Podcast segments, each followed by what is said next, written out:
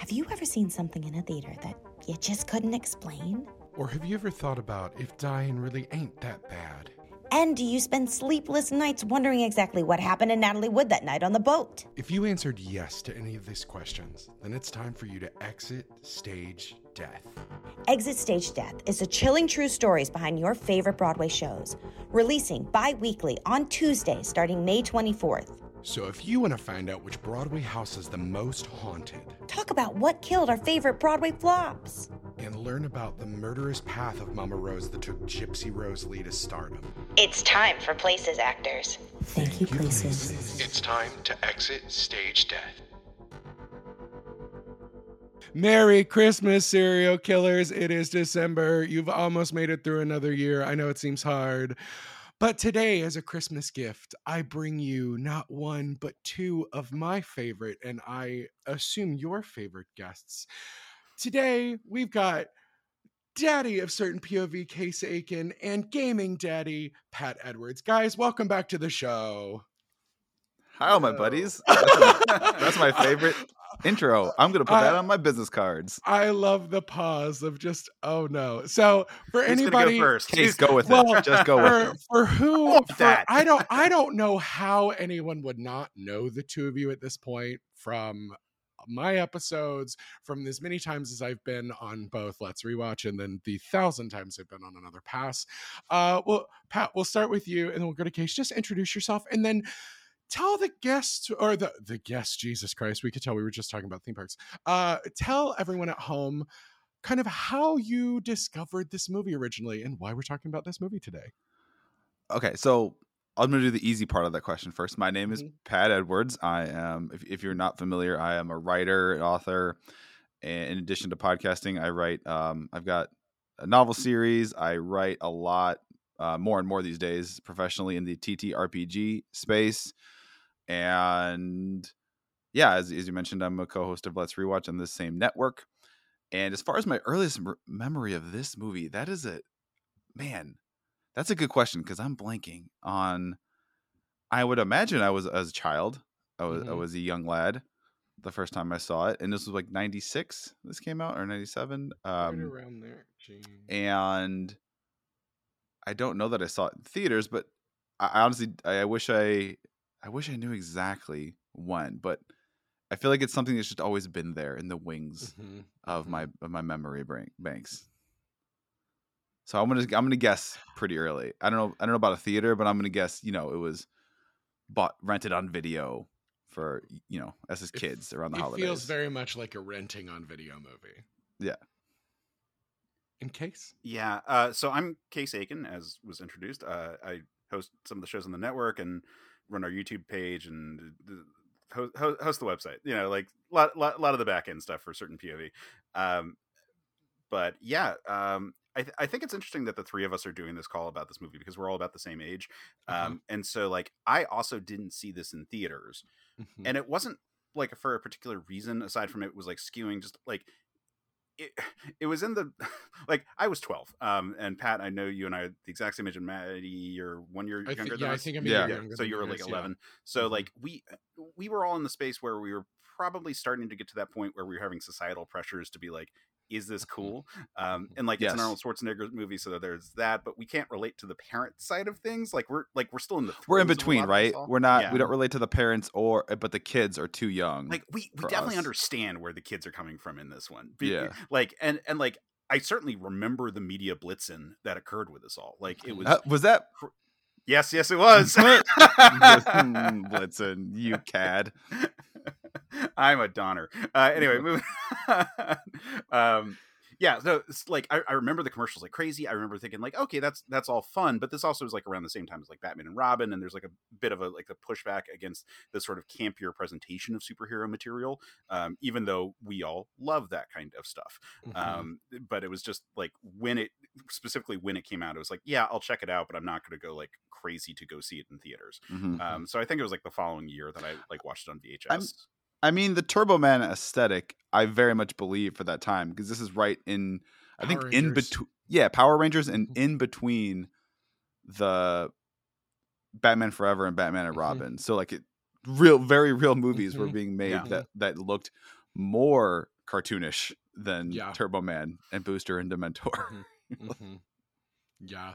It's it's so funny that you all say that too because like my family we didn't do the like Christmas movie like going. My sister would have been 3 so like I don't remember us seeing a particularly large amount of movies in this time unless it was like once during the summer. Also cuz even though like movies were kind of expensive so we would go to the second run movie theater in our town. Um, but it would be like my dad and I would go or my mom and I would go just cuz my sister was still little. So this was, I guess, one that we just didn't go see. I didn't actually see this until I was in high school in a marketing class. This was like put on midway through the year, right near Christmas break, to actually talk about the large scale of, even though it was a fashion marketing class, the idea of marketing and demand because we were also living through um like this was tickle me elmo time Yeah, it was yeah. just before it was just before furbies i think because i think furbies were like Oh. 98 Yeah, this is very yeah. of that time of like there's every Mhm. Christmas, every holiday season, there's a hot toy that's impossible Yeah. to find. I actually have a you might I don't want to steal your thunder, no Maddie. I, I have a, a trivia about this movie about as it please specifically do. relates. throw it that- out for why it was written. Yeah, so this movie Yeah, yeah. was inspired by Toy Story, which also, if you Mhm. want to feel old, I keep I feel like a lot of us will default to if you were to just guess like throughout a year, when did the first Toy Story come out? I feel like a lot of us would be like, right it's like 94, 95, Yeah. but I feel like in my brain I always think of it like 99, 2000, but it's like god, that's Mhm. that movie's that old. Mhm. Um so the writer of the movie of this movie had a terrible experience trying to find a Buzz Lightyear toy and that inspired this movie. Mhm. So it, it was a Oh, very real see, thing. The Wikipedia page actually says Power Rangers, and that one read oh, appropriately to me because I remember, like, like I said, we lived through these like '90s crazes, Yeah. like, um, and like specifically the Dragon Zord figure Yeah. was the one I Mhm. thought that they were probably talking about. Because well, my internet article is more reliable than yours, case. So I mean, it could, it's it's They all of both these are probably very true. Yeah. Well, it's also weird to uh, think about that. Like season two of Mighty Morphin and Toy Story are the same year. Like that is a mind fuck to me. Like that's so strange, but also Yeah. like that is the '90s. But they both make sense because I remember because Power Rangers debuted in like August. Um, uh September time. And so but they had toys ready to go for Christmas, but not many. And my mom, they they didn't search hard. We had a big Toys R Us in our town. And so like I got a Black Ranger that year because it was the only one that the store had when my mom went in to look. Um and then like 2 or 3 years later, uh, a year later, like to find the white tiger zord and stuff they went to maryland and they went to north carolina to find toys so it's like it makes sense of this time um also when you got go ahead pat no, no, sorry, go ahead. Oh, uh, but also like when you've got like with talking about like Batman and Robin that like Kenner was involved in the des- movie design process. This feels very much of that time as well. So it's it's also that time where they're turning previous action stars into like romantic leads or like Mhm. comedy leads. And so I'm sure in some boardroom on paper, Arnold Schwarzenegger and Sinbad in a movie together about two warring dads trying to get a Power Rangers like toy made a ton of sense. I don't know as an adult how well I think this pans out. Uh yeah. I have a pin on yeah. because I know there are some listeners that are probably scre- so both Case and I are correct. So there was an original screenwriter named Randy Kornfield who cites Cabbage Patch Kids and Power Rangers, and then it was rewritten by Chris Columbus, and he had the personal anecdote of trying to find the Buzz Lightyear yeah. toy. Like like Christopher Columbus who also did like Home Alone and Rent. Yeah, I- I or, or not Home Alone, or uh, uh, yeah. uh, uh, uh, Harry Potter one and two. That man's that that man's that man's filmography is the weirdest fucking thing in the world because I was looking at something else. that might have been Gremlins, and I was like, "Are you kidding me?" Like, uh, Adventures in Babysitting. Oh yeah, it is Home Alone. Home Alone two. Yeah, I, Yeah. his Mrs. Doubtfire. Like, he has the weirdest fucking. which is weird too because uh, he's not credited on IMDb. It's still just Randy Kornfield. That was probably a weird. Well, Chris Columbus is uh, the producer on it, so Oh, he may okay, have done okay. a Oh, writing yeah, pass yeah. on it and uncredited. Yeah.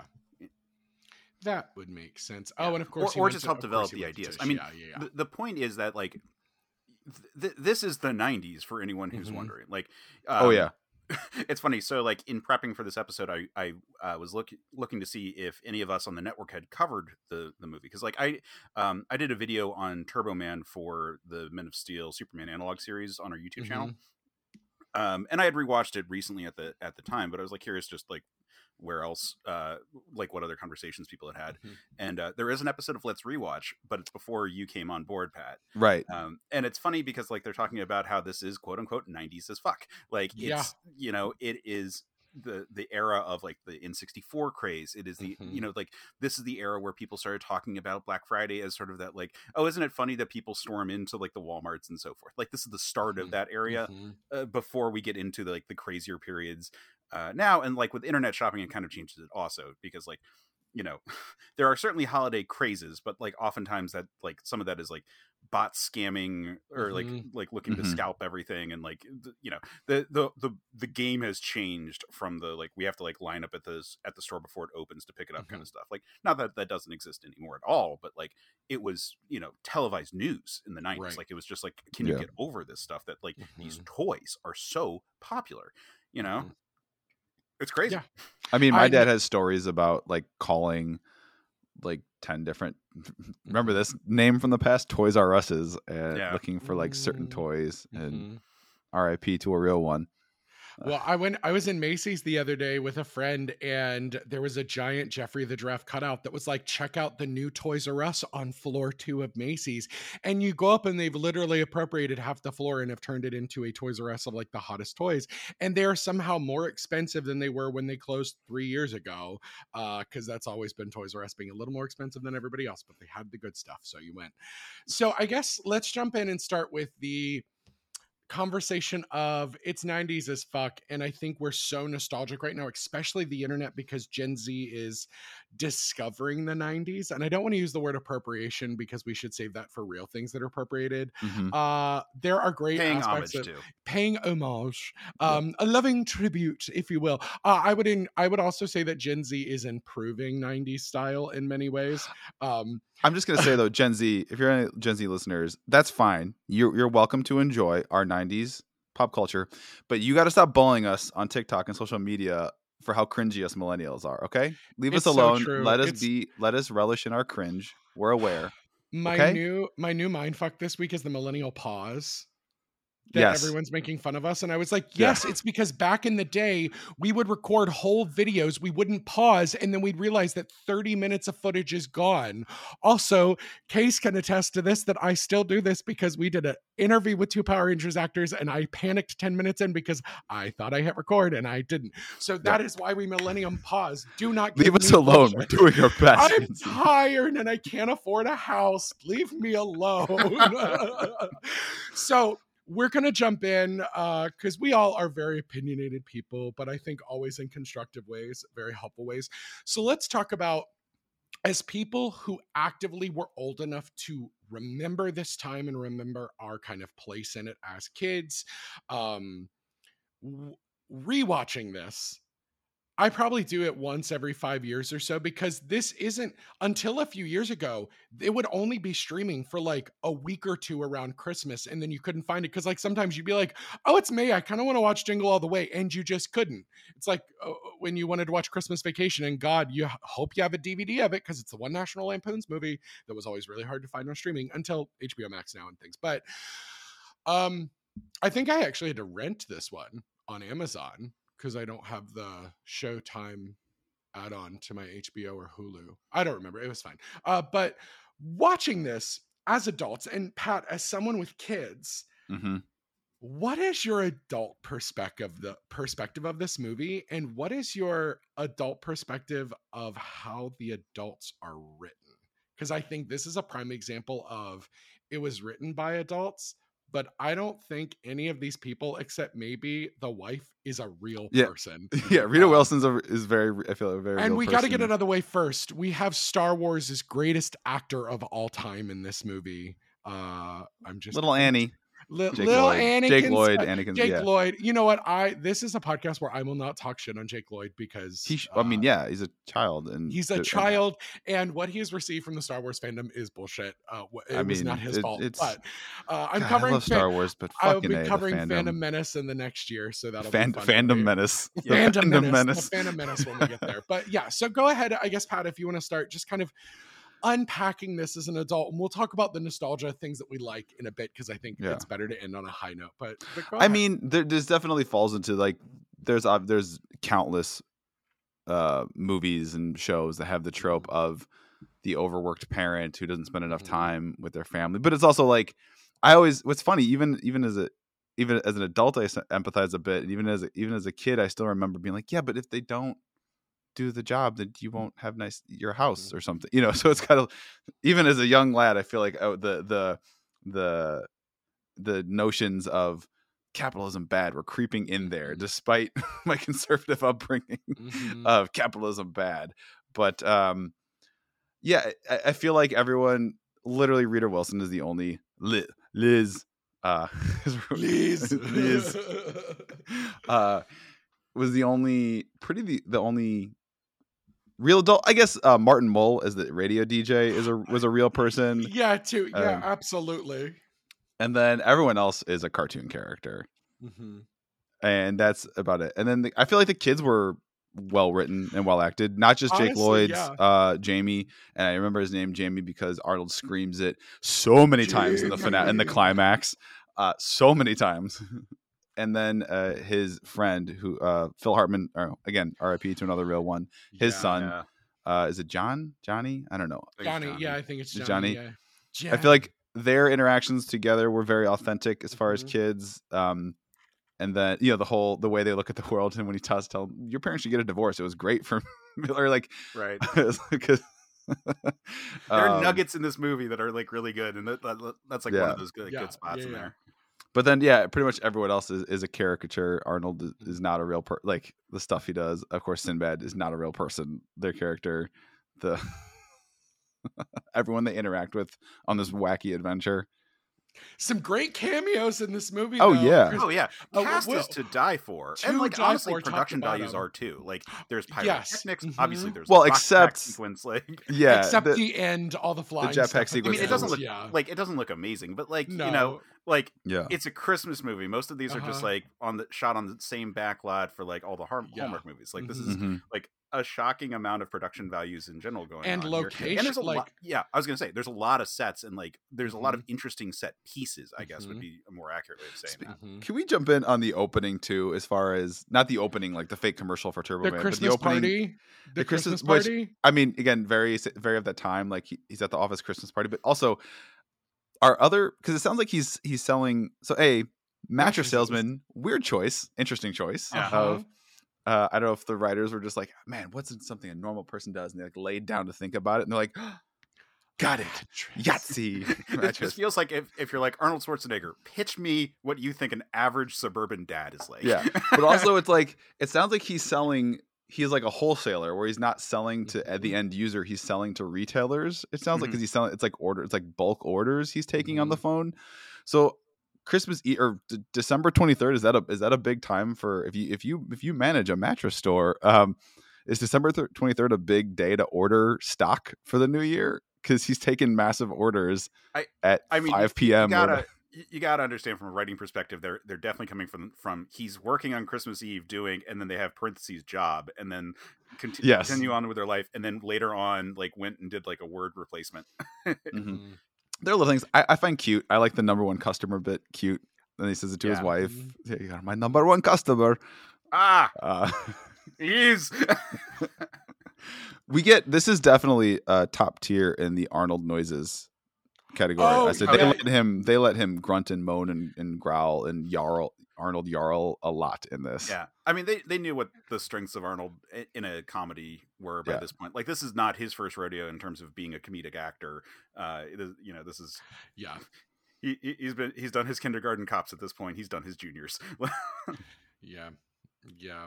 It's so case, what about you? What what were just some things that you you are finding on rewatch as an adult that are, you know, a little different than maybe when you watched it when you were younger?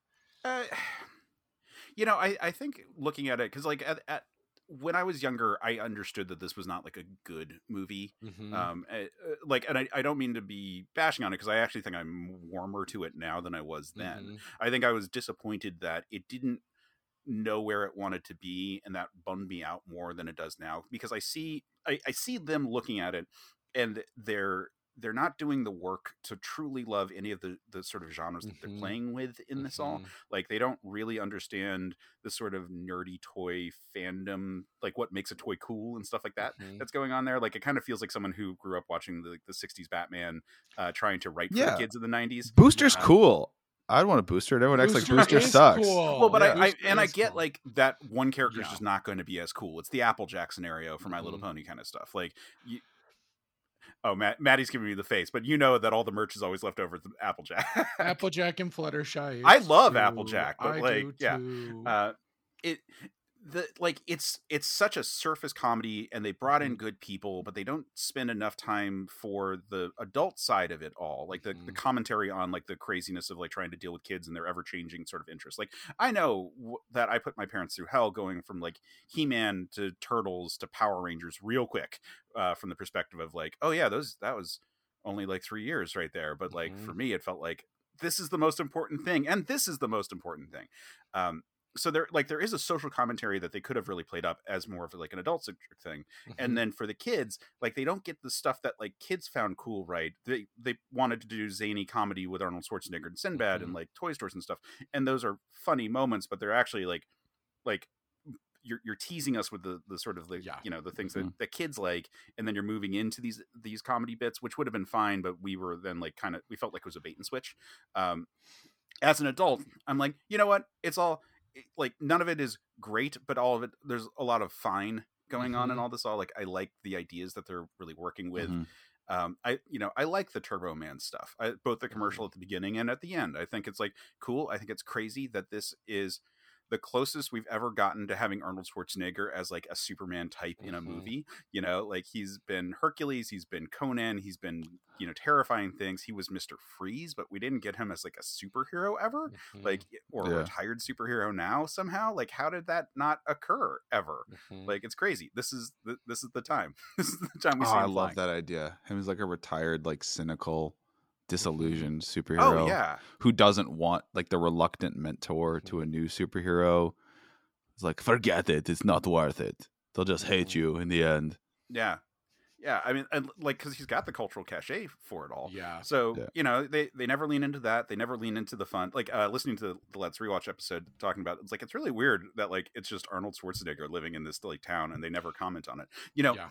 Like I kept thinking about that when we get to the the reindeer scene where or rather the radio call in for the reindeer Yeah. scene and it's like such an easy call in. So like Yeah. Yeah. like that should have been an instant win. If it was something that was, was like some ob- obscure Germanic folktale Christmas thing, and you tie that in be, him being like I was a little boy in Austria. Exactly. Yeah. like, My Also- nonna would tell the tale. Well, there's also this idea that he doesn't have the dialect to everyone else. Like it just doesn't because I'm sorry, even with the voice modulator, how did they not know it was him? I know the fact that Well, we you can see his whole face too. I mean, yeah. yeah, exactly. It's one of those like Clark Kent glasses thing, I guess. And You- that's I don't- you, you, guys didn't realize the Twin Cities has a pretty significant Austrian immigrant population. I mean, I I'm, I'm making that out. I'm just completely. but, But, like, but you would be surprised- out, I don't mid- think you're wrong though. but like Oh. Midwest with the cheese and the beer, because Yeah. like Twin Cities is near Wisconsin. I think. Uh, correct me, someone will. Um, like I would believe that there was a large German settler population, Austrian settler population out there. Like I would believe that. Yeah. Um, you know, and it's not even a thing. I just, yeah, we don't have a background for anyone else, and I guess that's also this kind of movie. You, it is, it is just supposed to be kind of a modern comedic parable, if Mhm. you will, um, i- including a uh, Jim Belushi uh, cameo as Mhm. Dirty Santa, which I well, all over like Curtis Armstrong as Mhm. Booster. as at the end. Booster, yeah, Oh, Yeah, love like Curtis such Armstrong. recognizable And- Hey, and- Phil Morris as Gale Force. I know. I, I know him from the Doom Patrol I'm show as Silas sorry, Stone. the best fucking name Gale ever. uh Gale Force. I was like, honestly, that's a weather name and a porn name, and I am fine with either because he was so handsome. I was just like, ooh, woo. Um, and I love the like Courtney, uh, like pre Courteney Cox in in um Scream, Yeah. and I'm just saying that because it was there the the weather girl, uh, which I thought for a split second was a Marisa Tomei, and I wonder if they tried to get Marisa Tomei and went with the Marisa Tomei type for the other because that would have been a, but also uh we'll get to it, but I want to bring up Chris Parnell. Uh, Yeah. just His first film Uh, role, yeah. uh, it was just you know this was for me a lot of the same things that I think they the bits were too long because they took too long to lead up to them and i also think in many ways you could see the male writers room who were kind of making fun of a lot of social issues and things that were also hot button issues for the time and it was their way of like making fun of them. So Mhm. the like stranger danger and don't touch my children with arnold in the ball pit with the Which- the the bowl cut little little kid honestly that part strains the most credulity for me uh, credulity. Um as opposed to even the jetpack where it's like i feel like he would just walk up to the mom and be like excuse me your daughter has a, a ball i really need it's got a number it's for a lottery for a toy you know like can, Yeah. can we please get that from her i need that or i would just lie and be like it's my baby's ball like favorite toy Yeah. and you know as a fellow parent if the if the toddler doesn't get their toy you know and I feel like the mom would just be like, "Okay, give it here, sweetie." You know, instead of chasing. Yeah. I get it; it's Yeah. comedic, and he's ch- he's Yeah. chasing. He's big I- Arnold chasing the kid through the tube slide and stuff like that. And but yeah, Yeah, I feel And then- like this is a script written by people who are like Arnold Schwarzenegger in this movie. Yeah. Like the the dad who's fucked up enough times, and they finally Yeah. are like, "Oh God, we need to like start like I've learned the lesson of like actually being there for my child. Let me write a screenplay about how I've learned this lesson now. Isn't it Yeah. amazing?" But it's like a lesson they learned like five minutes ago, not Yeah. not like a thing that they've like taken to heart and, and like lived with for years. It also feels like a script written by people who enjoy comedy, so they think they're going to be able to write a comedy. Uh, just in Mhm. many ways, because again, it feels like a lot of things Like- were thrown at the wall, and when they all stuck, they didn't edit from there. Uh, wouldn't it be so funny if a bunch of people thought he was a predator, like a child predator? That's what that, that's like. That's what it sounds like. It was in the writers' room Yeah. or something. Yeah, wouldn't that be funny? Because like that's not something that happens. Like this is just str- you know, because this is still also like satanic end of satanic panic, but also like the a million moms conservative. Like this was about the same time that we would have them like a year later boycotting Hunchback, like because of like satanic things in Disney because of gay days. Like this is that time, so it does feel like um men who are better than everybody being like, uh, isn't this fucking stupid about things that don't exist? And it's like, no, these things were a problem because this was also Yeah. like just before like the Katie Kristen Liss and Sofia Silva uh, abductions and murders happened. Like, you know, it's it's one of those things that like you i- the 90s were also this time of constant news cycle like that we were getting it, we were becoming a product of that 24 hour news cycle. So it's a lot of the things that like you the you know the toy shops that probably like people hitting each other for tickle me elmo maybe wouldn't have made news well actually that's a lie because in the 70s cabbage patch kids made the news constantly so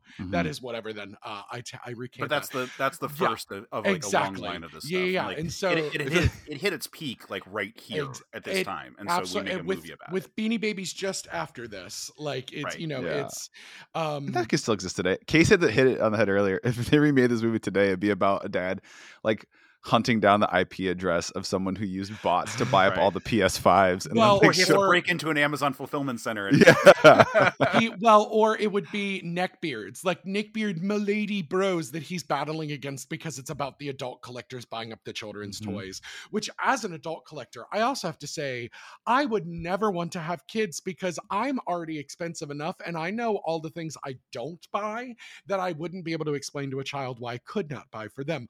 Also, I would not buy. Can we talk about the $20 action figures that are pushed towards kids today? And as a parent, I would be damned. I would mm-hmm. be damned. but, you know, it's just, I, th- there is a fun movie in here. Again, it is great. It, it was a popcorn muncher. It's one of those that the heart and the idea of a really heartwarming movie is in there, but you know from the beginning he's going to win the day. He's Yeah. going to find a way to It's- get a Turbo classic Man. Yeah. family holiday movie. It's not. It wasn't boring. It's not boring. You know what I mean? It's not. not it's not all. cinema, but it's not boring. It's entertainment. It's good. Um, I feel like not to grab the wheel and jerk it Yeah, to the left, but. I, I, I- we got to talk about Ted. We got to talk about oh, Ted Oh, yeah, well, that yeah, was of that course, was my absolute next thing. Like that was well, it's Put interesting that to foot down. it. Put the It's- cookie down. Those are my cookies. It's so oh, her, Liz's cookies are so good. He- but it's fun, fun fact: This is like that exchange is like one of the few times I've actually used the sound of footage in a video on on a CPOV YouTube channel because like Yeah. no, I, like I'm super afraid of like copyright claims. So Yes. like uh if I use footage, I try to like keep it like very short and cut up. Mhm. That's the one spot where I actually use the audio. Mhm. It's so you good. have to. I yeah, you have to. But it is one. I did think it was interesting to show this man in the '90s when we were still like. I mean, like NASCAR was the most popular thing ever. Everybody wanted to be Jeff Gordon, who I will still attest is the gayest man in NASCAR. Um, I've said it. Uh, but like to have that character just on the surface be doing the women's things because normally we see the divorced mom not the mom who left and the divorced Yep. dad has been left and then to because normally he's painted as a hero but it is funny to see him as like the the like sweater vest glasses being the like sexual appetite of Yeah, every woman on I, the I have a serious Yeah. question. yeah Um, please does, does the one mom early in the in the movie um does her porch light actually need fixing literally or is it a figurative porch I, light I I don't think it did until she broke it. Yeah I about to say when she unscrewed it a little because she wants to get uh she wants to hold the ladder for him. So she oh silly me this light bulb was just loose type stuff Oh, Yeah. I'm I'm just a dumb frail woman whose husband is a trucker on the road and isn't here. Oh no. I, I mean Phil Hartman is an icon and we lost him way too way too soon. I was just watching Kiki's delivery service and he's just Mhm. He is such an iconic voice. And also just like having him in a same movie with like Martin Mull, like he was a similar kind of character actor to Martin Mull. They have those really animated faces and he has a punchable face too, which I think they really lean into. But like he's gross. Like the character is so fucking Mhm. gross. i mean did you know sorry i sometimes when i do shows like this i'll just quickly look up like fun facts about you know just i'm curious Please do. Yes. um phil hartman wrote his own little mini backstory for the character and why he Oh, has I- all this time and stuff want to hear be about it. I want to hear it's about it's really it's like one sentence but it's he he sued his former employer for headaches caused by toner fumes and got like a big payout and now just hangs around the neighborhood it. He is that dude. He Yeah. absolutely Yeah. is that dude. So like uh, this this kind of goes back to our, our thesis on like or our theory on like how this was written or like who would be the type writing this Mhm. like it, Mhm. you know because like there's this element of you'll pardon the expression here because it's like where it's like look at this dweeb slash beta cuck like there's Mhm, this element of mhm. like look now look get him the- bro well this more effeminate man versus like from the at least from the vantage point of like the scriptwriters Mhm. um versus you know versus big manly man arnold schwarzenegger he he works his career he works hard for his family and for his personal glory kind of element Mhm. but isn't that more respectable than this person who like spends time with women you know like Mhm. it, it there's some real toxic masculinity stuff going on there and the fact that he's the antagonist in the situation Mhm. is you know speaks volumes about the people who are making it Yeah.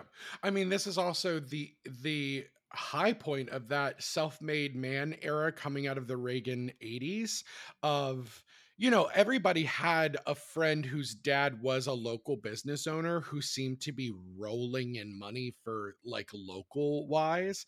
Um and so it is it is very much that like that they chose that for Arnold's character because they thought that was what you know that's what everybody still rooted for at the time um where now we'd be like oh he's the local guy who underpays all of his uh, employees and employs people that are too young or things who aren't going to question how much they're making. But you know it is also that idea that they were kind of building Arnold's character to be so likable and what most men wanted to achieve um and work through their one character flaw of being a too hard of a worker Mhm. um versus you know the other guy who was probably what most you know it's it's the nerd you made fun of so you're justifying that nerd becoming a bad dude because you're the good dude kind of deal. Uh, you know, it's it's just so weird. Uh, but also, I love that Liz gets her comeuppance over him, not Arnold. Like he's running in to save her, uh, but yes, but she's the one that's like, "Fuck you, you piece of shit," which I really appreciate for Rita Wilson because she's an icon and a legend, and Yes. I adore Yeah. her. With- it's not it's not Arnold running in like get away from my wife. It's her like making taking the agency and throwing the eggnog all over him or whatever Yeah. the hell. And yeah, Yeah. um, Well, and she doesn't put up with this shit earlier in the movie either. Like she's weirded out by the way other women are into it, which Mhm. I I'm assuming that he has an active sexual relationship with multiple women in the block already, like as opposed to just Mhm. the flirtatious one. oh But, yes, you know, uh, and, and so she's already like put off by it. And there's times when like like there are shots where he like tries to put his arm around her, and then she like pull, Mhm, like pulls away and stuff. So it is like nice that we like set up this through line of the of of this character not going or like not Yeah. being fooled by him. Um, she's the best. I mean, she's the best Yeah. person in oh yeah, this uh, movie. yeah, Oh one hundred yeah. Well, and it's clearly it's that thing of it's that idea of you always want what you can't have, and so that's why he's Mhm. pursuing her so hard. Also, because he probably, I also like to think that like he's been doing this for years, and he's that kind of guy. So again, the guy who rips off his workplace with like Yeah. phony lawsuits, or he's the one who got them. You know, they never have to pay when they go to the Sizzler because he slipped and broke his hip or something. Like he's Yeah. that guy. And I could see, and you have Arnold, who is like maybe like the ultimate conquest or something in his mind. Where if I can get Yeah. that guy's hmm wife, which Uh-huh. also like it's one line, but I feel like there's too many movies with Arnold as a normal person where they don't acknowledge that he's fucking Arnold. That he looks like Arnold Schwarzenegger. Yeah. Where he says the, the line, "You can't bench press your way out of this one." I'm like, "Thank you." Like it's Yeah. weird when he's in a movie and it's not acknowledged that he's when he's in his like in the 80s through the 90s body of like. It's weird that we're not acknowledging that you are a, a comic book superhero in real life, like the way you look. It's such a weird job. Like if he Mhm. worked in the factory, or if like he owned the factory, you know, like there there's a vibe of, of him that feels like George Banks from Father of the Bride. Uh, Yeah. like you know, Mhm. like but like a little earlier in his career or something to that effect. Like if he owned the company and he was constantly moving shit around, like we've got to get this out for you know for Christmas Eve sales or something like that, and was physically like you could have set up him having that physique just by virtue Yeah. of like being like, oh yeah, like he's constantly. Well, you could just be like, obsessed. I mean, I know people that are in that are that have like office day jobs, but do like amateur bodybuilding. So it's Yes, like but- they, but they sit at a desk all day, but they're like they're he's a jacked as hell. dad in terms of actually Yeah. like paying attention Yeah. to his family. So like in terms of like well like because like Pat, you know how much work it takes to stay in that kind of shape, yeah. and you put in the time for your family too. Mm-hmm. It's it's it's I think it also plays to that of all of those guys that played college football but were never going to be pro but but a lot of them think they still look like that 20 years later and so having him kind of be Why are you attacking me on your? I'm- why, would you, why did I didn't get invited here to I'm- become Pat, attacked? I'm sorry, you were the last person I would attack because know, you're just like swole dad. So like you're like, come on we, now. we neither Also- would want to. We're also a little scared. Oh no, did I upset you? Ooh, woo. No. um, listen, we're here to we are here to to puff up our friends. That is the whole thing. I am here to to elevate the homies, and you are one of the homies. Uh, but I think it is also just I think they're this movie was built for who they thought it was going to be and this feels like a dad comedy movie. So Yeah. the dads would be like this is the movie we're going to see kids. Um also because it's schwarzenegger so like hmm you know uh yeah mm, yeah it is one of those things. I i i'm so glad that you brought that up though pat because this is the thought i've had case we talk about this in every time we talk about superhero movies a lot where it's like in the marvel movies everybody's hot but nobody's horny. This is that thing of what happens in the era now that we are post the boom of superhero movies and everybody has superhero bodies. So like Chris Evans in his career now mostly playing villains or like not great people Yeah. makes a ton of sense. Or like with Chris Hemsworth, that big golden retriever boy, when he was in Ghostbusters, they made a comment about how hot he was and how muscular he was, and he got to be funny. And I still attest that Ghostbusters is why we got Thor Ragnarok. I will die on that hill.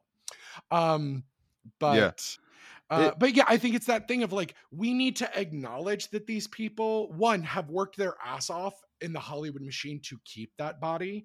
Um, you know, because like we all remember Chris Evans as Johnny Storm naked in the snowbank. It was uh, pivotal for many of us. Um, but you know, it's just one of those things that I also appreciated that moment that they called him out for just being this big hulking dude, because that is what men are told to aspire to be. And so when you've got a whole world, when you've got no one else looking like that but that person, like call it out because everybody else is Yeah. like like especially next to Sinbad and like Chris uh the uh uh Ted character who are like normal looking dads of the time and all kind of what we all look like now. Like it's you know, it's one of those things that I was so happy that line was in there just because it is something that we rationally need to deal with when we're telling stories now. Yeah. But let's Yeah, but it is Phil Hartman get delivering that line, and so like exactly again, Right. there's there this definitely feels like the Jocks screenplay. oh and, like, I- yeah. I Mhm. like I enjoyed this movie, but there is a, like there is certainly a, a- a level of cynicism and a single minded single mindedness to the point of view that is producing it. Yeah. Uh, it is but there is such a thing as like like malicious niceness or like Uh-huh. and he like like going out of your way i i would be annoyed with a lot of the stuff he not just trying to like oh yeah. hit on my wife but like the like come into my house and just putting lights up or something like that oh, like fuck dude yeah, no it's, absolutely. yeah not. like this is my yeah it, it's just very like oh i'm doing and that's there is a there is a way you can like be nice but in a malicious way kind of a Yeah. passive aggressive way yeah, and it's like you can have an off-putting kind of effect on on people, and like you know that that could have, like you said, been there regardless of him using it as It's- a way to try to worm in. it's the his wife's but- physical it's like in the physical world it's like an action version of giving someone unwa- unasked advice like Mhm. unsolicited advice where it's like but I think the movie then actually kind of like ruins that aspect of it by by making Hartman someone who is trying to sleep with everyone, or like, uh, or rather, maliciously trying to sleep with Liz specifically. Like, it's one thing if like he's if other like if divorcees are sleeping with him, or if like, I mean, I guess if other people are just like down for it and like putting themselves out there. It, it's a different type of thing for, versus him trying to insidiously insert himself uh, by way of that into it all Mhm. and that sort of sets up again like there there is this like toxic masculinity vibe of the whole thing where it's just like everyone who's being nice to my wife is just trying to sleep with her kind of like uh, like patriarchal kind of bullshit right there Mhm.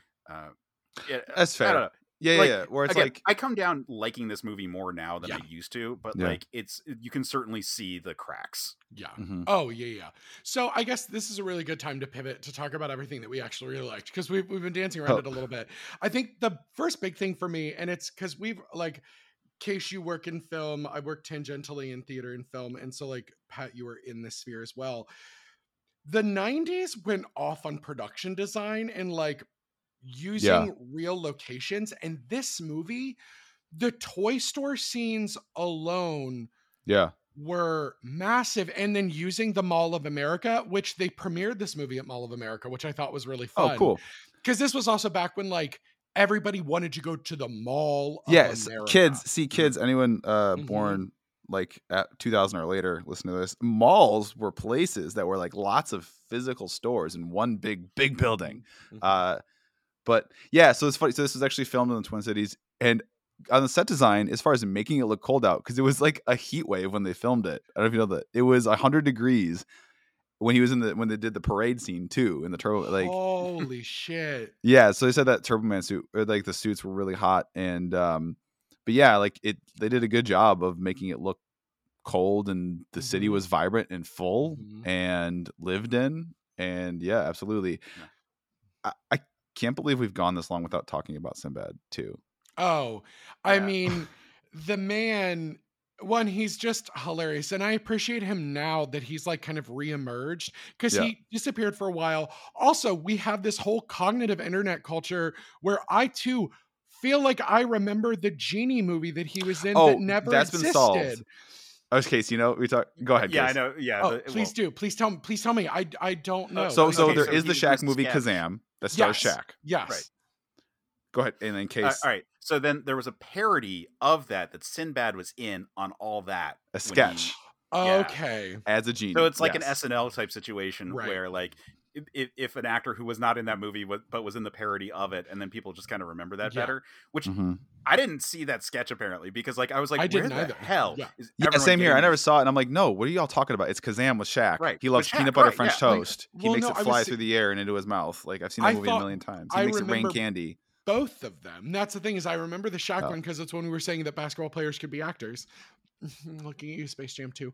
Um, but yeah, so I mean, Sinbad is wonderful. And now that he's kind of reemerged and has actually been a really positive voice for this idea of like uh Mhm. can not cancel culture in comedy, but being like, you don't need to literally uh, marginalize whole groups with your comedy in order to be relevant and like called out Dave Chappelle about everything. So like I just also appreciate him because I love Different World when he was on the show. Like he's so great in this film, even though he's playing the shittiest dad. His introductory scene though, dad. I don't know. I I feel like you could see it on Arnold's face when he's when they're outside the toy store and he's introduced and he's going on his rant about like they're Uh-huh. indoctrinated, they're, they're sending subliminal messages. I don't know how many takes it would have taken me to have a stone face through all of that because, oh my god, it was Yeah. delightful. And well, I mean, living in Florida, that is my daily experience. Just going to the store is always being around that person. So, Mhm. like, I appreciated that so much because it sets him up in such a way uh to but it, it's I it's weird having him be like demonizing the mail service aspect of it But because I that was was just like the zeitgeist of the time. Again, It this was, is such a was, like yeah. this is such a broy movie where it's just like look at all those like like oh they're going postal those postal workers the ah like they're all going did that crazy and actually- whatnot. Did it happen one time? Was that like one? Yeah, I'm, I'm looking at. I, I, I mean, regardless, like it became a meme in a way Yeah. that it was definitely like yeah o- overstating it all. But like you know, when you think back on that, like that whole like that the mimetic nature of like oh this job is so brutal and it's causing people to go nuts Mhm. like at the time was just seen as this sort of like weird kind of funny thing but when you- looking back you're like oh this is the same abuses that like we're talking about with the amazon delivery drivers peeing in Yeah. bottles while they drive and it's Mhm. like literally the same circumstances too just Mhm. like with better insurance at the time for them in the 90s Oh, yeah. Oh Jesus, there were actually a lot of post So- office. yeah like, i mean it, like- was, was it was the it was the yeah. the the predecessor to the school shooting Yeah. kind of way Yeah, but e- either way like we were making fun of the people who were suffering under the systemic abuses that like pushed them Yeah. to these points Mhm. as opposed to like discussing how like oh we're kind of fucked up to the people who are doing jobs that are essential to society Mhm. right, a very critical it's very public critical, service. yeah. yeah. Which then also kind of brings me in to talk about the guy that plays the police officer who continues to show up, who is like this great Mhm. old school actor who's lovely in it too. But Sinbad is like, you don't root for his dad, but also part of me is like, both of you are shitty dudes, but I know, I know Arnold's going to win out at the end of the day. But it is really nice that uh, Jamie's character does end up giving him the Turbo Man for his kid. Um, but yeah, it's Sinbad's so good in this movie. Well, He's- Is the kid actually going to get it? Because that's evidence now. That's going. That's he's 'cause That, he's getting thank you. arrested. That was my thing. I was like shocked. I mean, that they both should be in jail. Yeah. Of course, well again the white just, like, guy white gets male off. perspective Yeah, of yeah, like, oh, yeah, I would get my shit back like of Yeah, course i'm fine yeah. like yeah. yeah, I mean, they're but- they're both felons. They both committed multiple Right. felonies Clearly- in the course of yes. this day. yes, um, that you know, it's it it is you know, it's it is that universe where only certain people get held accountable for their actions because uh what what uh what justifies the beans at I like- the end of the day. I like the the narrative that the police are so dumb that they're only arresting Sinbad because he's dressed like the villain, and it's like, well, Right, he's yeah, the bad it's guy, so we're like, you're dressed like the hero, so we're letting you sure, go. sure is good that turbo man was able to help us Yeah. I also well, the police officer comes up and tells him, yeah "If you need a job, you'd be a great officer. like, Oh well, I mean, you know, it takes about six weeks here in Florida to become a state police Oh officer. my so God, here don't. you go. Um, you know, quick aside in that be- scene though, yeah. that doll was is annoyingly big. annoyingly big. Like that is a not playable size, and I get that it's, the a little edition. bigger than like the the power rangers figures from the 90s Well, Shut up, one nerd. loo- well, that one looked double the size. So I'm also just going to tell everyone so that right big. now you can go big yeah. You can go buy a Turbo Man at Walmart. It is a Walmart exclusive toy. Um, you can buy them. I saw them at my store the other day. They are 25 doll hairs. Um, But- and Turbo it- Man. and it is a Turbo The Man. doll. and I was just like, I kind of don't want it unless it sounds like Arnold. I have to be honest here. And also, where's Booster? Give me Booster, but with real flocked fur. And if it's Curtis Armstrong as the voice of Booster, too. Absolutely. Okay. Also, something I didn't realize till the end of the movie: Booster's in a fucking gold speedo on top of his fur, Right. Yeah. and I am confusion. Well, you don't want Pink Werewolf. Was he like a? He's like a were saber tooth tiger. Yeah, all were you know what's were tiger. All I could think of though is the Pat. I don't know if this is a reference you'll get, but case you'll get it is the original wolf costume from the original Broadway cast of Into the Woods.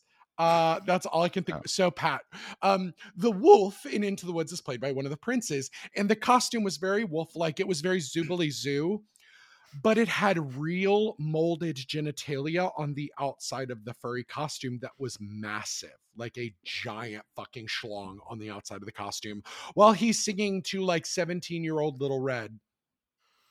Okay. little girl, which is why it was creepy when Johnny Depp like pursued to play that role, and now more things have come out about Johnny Depp after his court trial. That happened this week. Who knows what will happen in December when this comes out?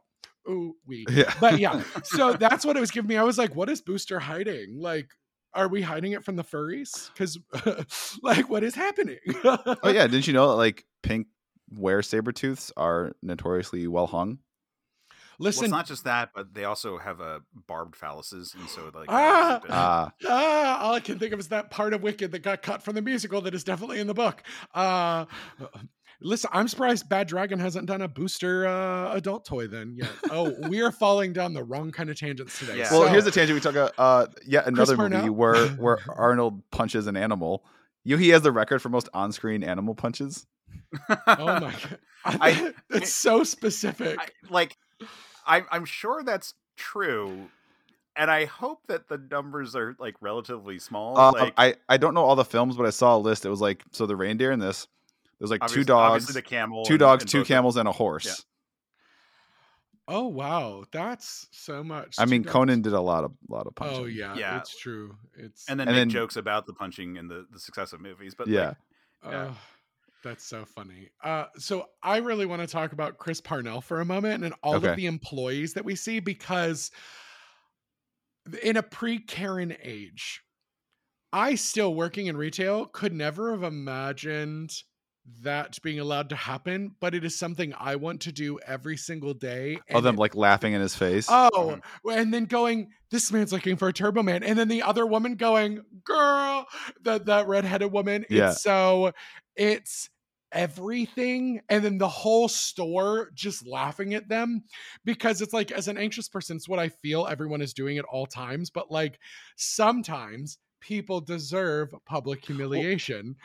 I like the scene from a storyteller, from like a writing standpoint, Yeah. in the sense of it's like a good, short, it's a good shorthand of like it tells the audience, like without telling them, but it tells you instead mm-hmm. of just saying this is the hardest way to get, it like helps them really understand like this is gonna be a quest. This is Yeah. gonna be a difficult uh, uh not just sold MacGuffin out, to but it's attain. like Yeah. infamously sold out. Yeah. Everyone knows it's sold out. yeah, The, the one thing that I wanted was when the because we got that great '80s movie montage of the the neon toy signs yeah, and Mhm. and him like picking up and like random clip art put in, but I wanted it to just be cacophonous, full of like animated faces going Turbo Man, and it's just they're all closing in on him, and then we just get a tight cut in of his face, and he's just like sweating and his eyes twitching. twitching. yeah, Yeah, because then that next scene is when we really see him elevating into violence with Marlon. And I was just like, and then it devolves into the diner scene, which of course it's a 90s movie. There has to be a diner scene. Mhm. And it has to look like the diner from the Golden Girls Christmas episode. It just has to.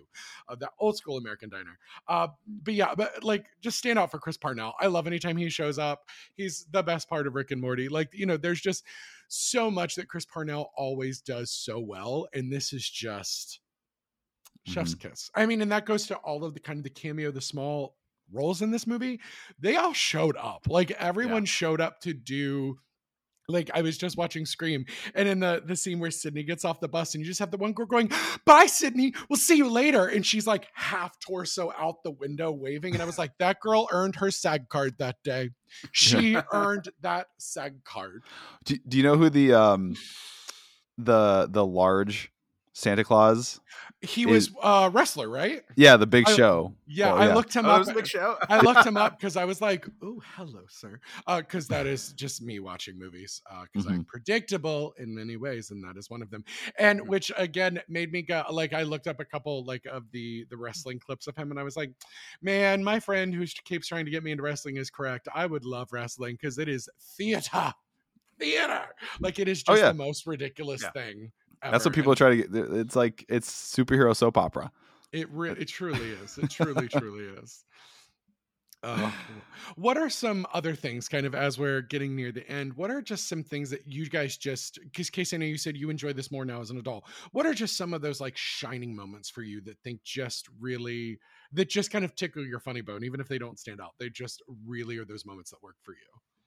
I mean, I, I do really like the uh, the like the underground Santa Mm-hmm. So I was kind of black market. Yes, I think that's it's absolutely. a really fun setup, even though it like doesn't make sense that the Santas would be the ones with access to those toys. It, but like from a, a like, I can see in the room trying to I- I figure out how disagree. you want to do.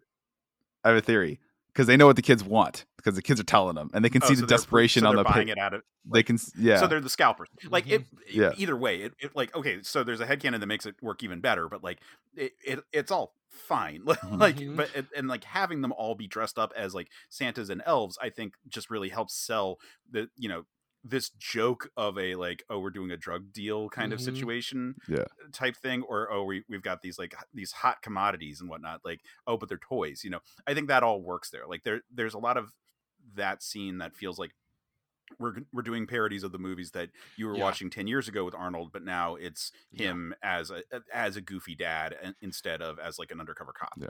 Which- I find Jim Belushi hit or miss, but he, he this was a, this worked for me. Oh, Jim yeah, Belushi. that was that was a really good use of Belushi Well, Mhm. actually, the Santa thing for me kind of works because everybody in Santa costume, when they scatter, they don't know who to chase.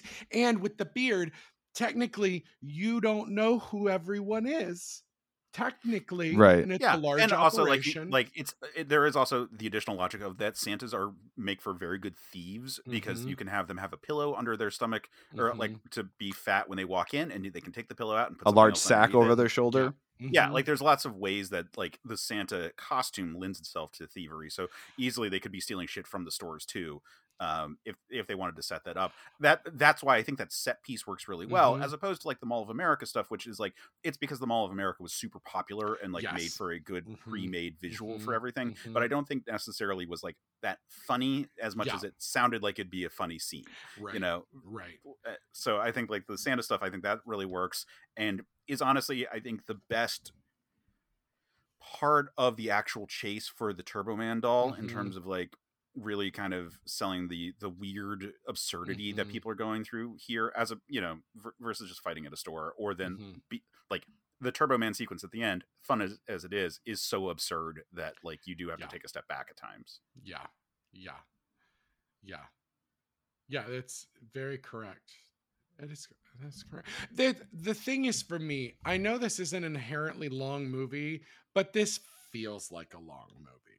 Like you keep going moment to moment, and I know it was one of those that like I always want to get bits in when I'm doing something. I want to get as many bits in as I can, but I feel like there are a couple too many bits in this, and then also they get because they do a bit and then they elevate the bit and then they elevate it again, like the the radio scene that then elevates to then be a bomb scene to then they Mhm. both Yeah. somehow get out of it. Like it's Yeah. there are so Yeah. many of those that it's just I guess oh a lot of improv. Uh, uh, not not necessarily unexpected on Sinbad's part, but I guess Arnold would give it right back. Like he would play off like a lot of Sinbad's lines were im- he improv and Arnold just went with it and would. So, Yeah, but I don't think those are the things that really made it drag. Like Maddie, I agree Yeah. with you. I feel like it's 90 minutes, but it feels like a padded 90 minutes. Like this should have been like an hour long TV movie, but it's Yeah. an Arnold Schwarzenegger movie, so it had to go to theater. Yeah, or I mean, 90 minutes is a good movie time because to me it feels like two hours. So it feels like just that half an hour more. But I, you know, I think it's just because we we linger in some of those chases too long. Like that Mall of America chase could have been. It's like I think six and a half Yeah. minutes. It could have been three. Right. The you know the the going the as funny as them running and you know Arnold because you know big muscle guys aren't necessarily that like fast or Dashing better than ambidextrous. Uh, yeah, or like, don't look that fast. Is the They Yeah. don't look that fast. The thing with Sinbad throwing all of the mail out of the bag is funny in theory, but like that was two and a half minutes. And really on film, that is so much time. So it's really one of those things that like just show them going, leave, like hitting each other out of the diner and then slamming into the front of the radio station together. It did feel like you could run in real time two blocks faster than they showed, and if like Exactly. Especially Well, with no one around. Streets versus avenues on this one. Right. Well, I mean, but there's no one around. like, and I get that because it's set, it's movie magic, those kinds Yeah. of things. But you know, they close off streets. But uh, so, Pat, what are some things for you too that you just really thought was enjoyable, or really just kind of stand out for you uh, on on this watch as an adult? I mean, I was again surprised how much I enjoyed some of the lines that came out of Sinbad's mouth in the Mhm. beginning. Like I actually caught his his opening like rant. Actually, I caught myself like visibly smiling, and um more so because I was like looking at Arnold too, and then like, God, how how are you keeping it together right Yeah. now? Um, I feel like it's just like he's right behind you, just like yelling at everybody, and um, Phil Hartman, of course, a treasure as always, and his delivery of just this like um so like a lot of just nostalgia factor and enjoyed the um it's just it's just a family Mhm. family movie type thing and it's not trying to be too hard it- you know it wasn't this is the last uh what's funny that we're, we're talking about this is because on as far as timing of when we're recording this our most recent episode of let's rewatch was the movie arnold's movie right before this eraser Mhm. which Mhm. these are kind of like considered as last two as we talk about successful films for a while because then there start to be some that are then he has a Mhm. run of, of film, Yeah, movies like that are Day, six day and, end of uh, days yeah, End of- collateral yeah. damage movies that were not nearly as critically or financially successful as you know his, his previous 15 year run had been Mhm. and then he then he has the whole hiatus with his poli- political career but um i just man i do i love some 80s 90s arnold films they're just something about he's just exudes charisma Yeah. uh, except even though his character in this movie is a terrible husband and father, and the ter- the father part is is well established. Especially, I love it when when, um, Jamie tells him what he wants, and he acts like he's never heard it before. But then the the next scene is is his is Liz telling him like, "Did you get the the doll I told you weeks ago to get?" It's like, how do you not remember that she told? It's one thing to forget, but that he didn't even remember when Jamie said something. It's like, oh Mhm. shit, I was supposed to get that. And then it's also it's also um reemphasized by the post credit scene. Which did you guys watch that, or were you aware this movie has a post credit scene? no. Yeah, this movie has a post credit I scene. Oh, yeah. You saying that I'm like, oh right, there was one, but I did not watch it for on this. most Yeah, Jingle All the Way, listener, has a post credit scene in the in the style of the MCU, and it's uh it's basically just her thanking him for like all he did. Can't believe all the lengths you went to today. You really do love us. And then she's like, I can't wait to see what you got for me. And then Arnold like looks to the camera like, Oh yeah, no, I didn't get her anything. It's like you didn't you didn't buy your wife a, a present, bro. Uh, so he's he's not a good dad, and he should be in jail because Yeah, should be in jail. Yeah. So, Well, but he it- saved the day as Turbo Man. and he didn't get to keep that suit. There's no way they let him keep that suit. So when Mm, Jamie I goes, mean, I have the real thing at home. Yeah, and that's a No, blow to the bedroom too, because Rita Wilson was feeling it. She had that one Oh, moment of like, yes, yeah, she I. She's like, oh, Maybe- With maybe- modulated voice of yours. Yeah. Yeah. I don't know. Maybe that's her Christmas gift. uh, so uh, and he pulls out the booster costume for her. ew, I love why it. the speedo. oh my god so unfortunately like many things uh this has a sequel starring larry the cable guy 18 years later. 18 years later that was produced by 20th century fox and wwe studios because they have a motion picture division Why? Why do you call makes it? Why don't you just call it something else? Why don't you just? Why Well, try to make right it It- zero actors, zero same people? Yeah. and, and also, and I wanted to bring this part up. Why is it called Jingle All the Way? Like I, I like it's a song title that's Christmassy, but like it has nothing to do with the actual plot of this whole. The first one or, movie. bro- Uh, or thank both? you Oh. the second Oh, so well this I- one's called. Well, Jingle he's he's on a creates- journey. He's on a journey. I'd say. Like, I he- mean, and in the second one, he's actually a truck driver. So, like, oh, you're saying it I almost makes know. more sense for that. So Yeah. Yeah, but I mean, I get that Larry the Cable Guy was like the thing, but not in 2014. Maybe in 2004 he was the thing, but like not in 2014. I don't care what Disney says. Larry the Cable Guy has not been current. He is not current. He will never be current. Um, but while I was doing the bittiest bit of research about this, there is a huge outcry for a Jingle All the Way 3 that fans want. Why? This is not another world that I want to live in at all. Like, I never need another story unless it's about Liz triumphing over everyone and that she and Howard get a divorce and she is a. I- takes I mean, you, you wouldn't want to see adult. It's like Arnold is the grandfather and Jake Lloyd is the father, and they have to work together to find a toy I, I would actually want to see that movie. for Arnold's Um, grandson. It, it- but only if Jake Lloyd is the lead. only if Jake Lloyd is the lead. But I also secretly, I don't know, maybe it's just because I, I'm just like, I want him, uh, I ultimately want Jamie's character to be gay and it just be like uncomfortable Arnold as grandfather. But that's just because that's all Well, I want. I mean, for that still works, and it's like that that's work, part of it. It's like they're bonding Yeah. over that and kind of Yeah. um and and uh, Jamie's partner is much like Liz, and Jamie is much like uh, uh Yeah. his Yeah. dad. hell yeah. It, Yeah, it- they have a it kid. could, Yeah. they, they could, Yeah. it could work. Uh, I don't know, Uh, Oh, but and I they just do the Turbo Man. It's the retro Turbo Man, the same way they're doing the retro releases for Power oh Rangers. yeah, yeah. It's the reboot, Turbo Man fun. reboot, Yeah, like- yeah, yeah, and like the kids are too into like those damn Fortnites or something, and it's like, no, this this figure meant so much to me as a kid. I wanted to get like this perfect replica of, of it for Yeah. you, or it's an even cooler version that has, It's like, an updated. It's a gritty. It's gritty Turbo Yeah. Man. and and then like Grandpa Grandpa Arnold is just like, It's you know what I Robert had to go through. Pattinson's Turbo Man. and then that would give an excuse to have i mean if they want to keep it canonical uh literally have him dust off the suit and bring it out and it'd be it'd be funny Yeah, the trailer could be like the most recent Ghostbusters movie trailer, where Yeah. it's just like, like, look at this. It, we open up a case, it's like dusty, and there's like, oh, there's like, one time I saved the day. but also Honestly, this would just be better as a as a uh, parody trailer than anything else. true. But only if you got Arnold and Jake Lloyd for it. but like let's yeah make it a funny or die trailer i guess but like yeah, um only does that mean jake lloyd's gonna end up in a in a, a booster costume at some point that would just be funny.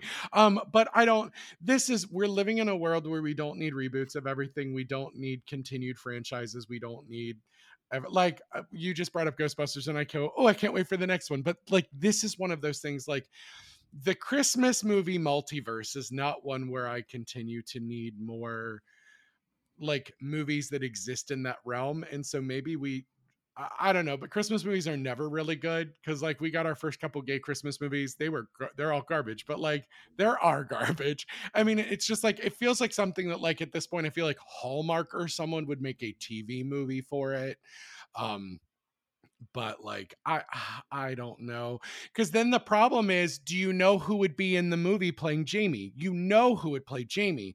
Think about who arnold's son-in-law is that is who Yeah. they would cast as jamie and i don't fucking have time for that i don't I- have time. I don't true. have time for any more Chris Pratt on my screen. I hope he dies in Guardians 3 and we never have to see him again. That Um, said, a Jingle All the Way Christmas Prince crossover, I could be all for. Case, I was- almost shut the screen on you and walked away. How dare you? I know you and Sam stand the Christmas Prince, but I'm not here for. I'm not here for it. Call me a Ebenezer Bah humbug Scroogey boy, but it's fine. No, it's yeah. I I do think this is one where everybody definitely revisit with your family this year. It's very fun. It's you know it's. Would I rather put on the Grinch than this? Sure, but that's because I'm deeply traumatized as a human being, I guess. But this is so funny. I immediately bought Turbo Man when I saw it at Walmart the first time. I immediately bought it. Like there was no question in my mind from pure nostalgia aspects of it. Plus, it's Power Rangers adjacent. So, Yeah. you know, I just any final thoughts as we wrap up, guys? No, like I, I do want to caution anyone, like go in with that sort of step back of like Mhm. appreciating that there is Arnold nostalgia going on here, there is nostalgia for the '90s going on here, there is this, you know, there there's all of that, but like this movie is fine. Mhm. And like I think if you are looking for a fine Christmas movie that is, you know, fun enough with some good moments and that is, you know, honestly written for the adults, Mhm. um, you'll you'll rock with it. But it's not as it is written for the adults, but understanding that like the kids are in the room, so there is like a little bit as opposed to a kids movie that ha- has stuff for adults. I should also clarify on that one. But Also, in this those day and age, the the fake bomb threat stuff definitely does not hold up in this day Yeah. and age because again, this zero, is zero, yeah. this was made at a time. It's like, wouldn't that be crazy? And it's like, no, this is like life now. Is shit like it's just you Yeah. know fucked up shit happening in public places. Um, so that part doesn't hold up. But yeah, I, I think I echo Case's sentiments. Is uh, but so, yeah, someone who doesn't have like a nostalgic connection to the '90s aesthetic or Arnold, I Mhm. don't know how much they'd enjoy it.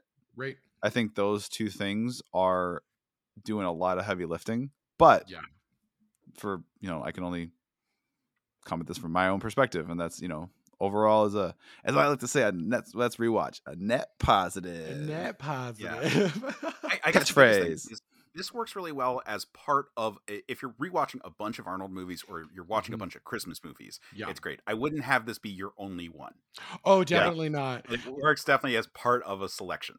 Yeah. I would say if you're gonna do do some like hijinksy Christmas movies, have this somewhere and then have like Home Alone 2 after it as a palate cleanser because Home Yeah. Alone 2 is a wonderful Christmas movie. This would be good in a block, and I can't think of any others off the top of my head, but like a marathon of like the one holiday movie a pretty big star did.